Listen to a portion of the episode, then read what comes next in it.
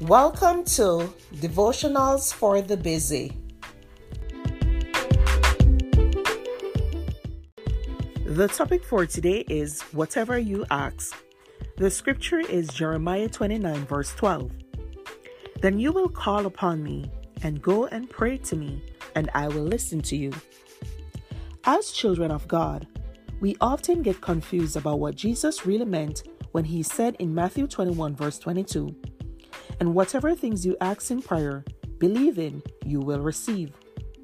You could interpret this to mean that whatever you ask God for, God will give it to you. If you want a million dollars, no problem. Just pray and ask God for it. If you want a new car, a new job, fancy vacation, or even healing from a terminal illness, God will make it happen.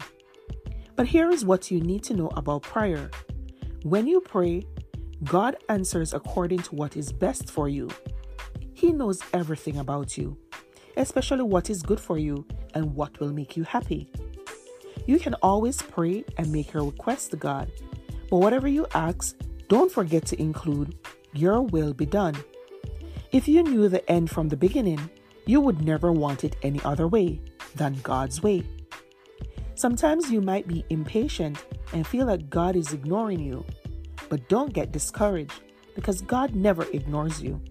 He always hears, always answers, and His timing is always perfect. The Bible says in 1 John 5, verses 14 and 15 This is the confidence we have in approaching God, that if we ask anything according to His will, He hears us. And if we know that He hears us, whatever we ask, we know that we have what we have asked of Him.